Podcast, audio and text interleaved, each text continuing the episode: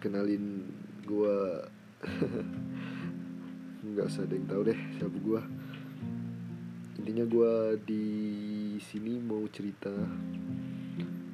Gua mau cerita tentang sosok bukan hantu tapi ya.